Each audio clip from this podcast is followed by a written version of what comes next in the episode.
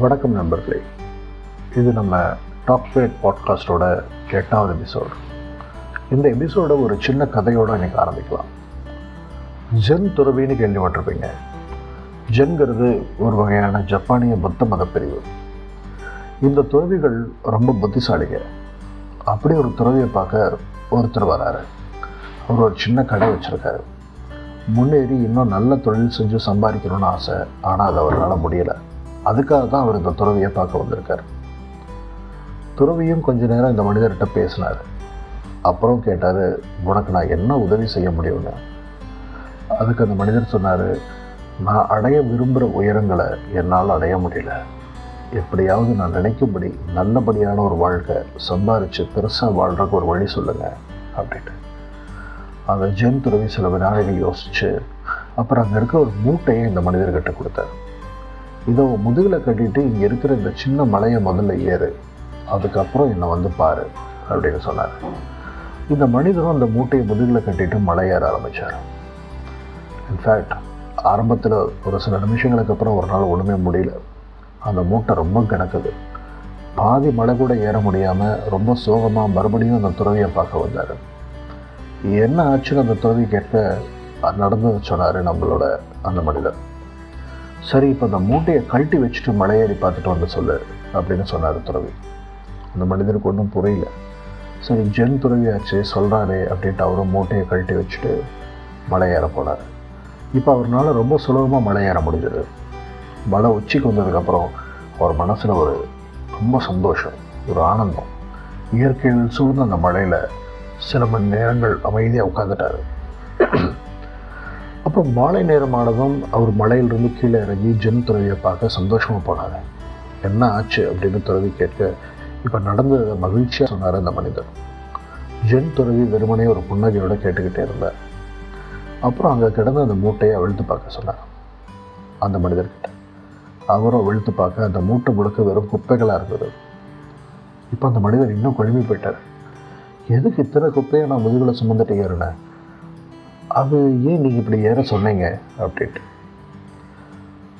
அவர் அந்த துறவியை ரொம்ப ஒரு குழப்பமான குரலை பார்க்குறத பார்த்துட்டு அந்த ஜென் துறவியான ஒரு குரலில் சொன்னார். இந்த குப்பைகள் மாதிரி நிறைய சுமைகள் உன்னுடைய மனசில் இருக்குது அதை சுமந்துட்டு உன்னால் நீ அடைய நினைக்கிற உயரங்களை தொடவே முடியாது. இப்போ எப்படி இந்த மூட்டை இல்லாமல் நீ மலை ஏறினையோ அதே மாதிரி உன் மனசில் இருக்கிற கவலைகள் சங்கடங்கள் சுய தாழ்வுணர்ச்சிகள் மற்றவர்கள் பற்றிய மதிப்பீடுகள் எல்லாத்தையும் குப்பைகளாக நினச்சி தூக்கி வீசிடும். அதுக்கப்புறம் உன்னோட உயரங்களை அடையிற பயணத்தை தொடர்ந்து கண்டிப்பாக உனக்கு வெற்றி கிடைக்கும். இந்த துறவி சொன்னது அந்த மனுஷருக்கு மட்டும் இல்லை நம்மளை சுற்றி இருக்கிற எல்லாத்துக்குமே பொருந்தும்.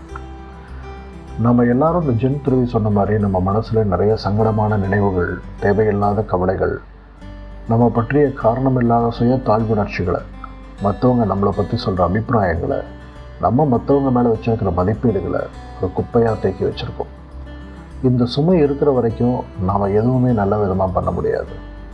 நம்மளுடைய முன்னேற்றம் நம்மளுடைய மன அமைதி அது நம்மக்கிட்ட தான் இருக்குது சரி இந்த குப்பைகளை எப்படி தூக்கி எறிகிறது அதுக்கு நிறைய பெரியவங்க பல வழிமுறைகளை சொல்லி கொடுத்துருக்காங்க.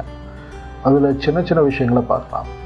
முதல்ல அதிகாலை நேரம் ஒரு ஒரு சில நிமிஷங்கள் உங்களுக்காக ஒதுக்கி அமைதியாக உட்காருங்க. ஒரு அஞ்சு நிமிஷம் கூட போதும்.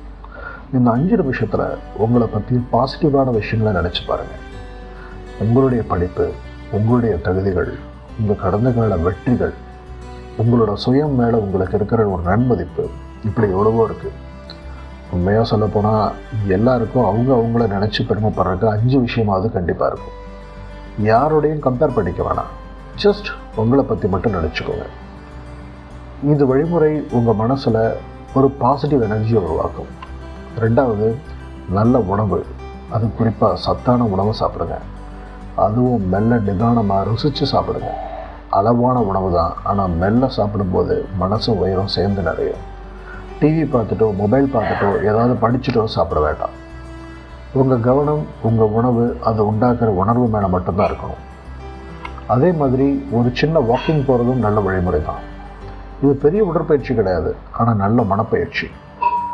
உங்கள் வழக்கமான வீடு கடைகள் அலுவலகங்கள் இல்லாமல் வெளியே ஒரு பதினஞ்சு நிமிஷத்துலேருந்து முப்பது நிமிஷம் ஒரு நடை. ஜஸ்ட் வேடிக்கை பார்த்துட்டே நடக்கலாம். இயற்கை சூழ்ந்த இடமா இருந்தால் ரொம்பவுமே நல்லது. ஒரு பார்க் கடற்கரை இதுவுமே நல்லது தான் உங்கள் மனசு உடம்பு இப்போ நம்ம சொல்கிற வழிமுறைகளில் ஒரு நல்ல பக்குவத்துக்கு கண்டிப்பாக வரும்.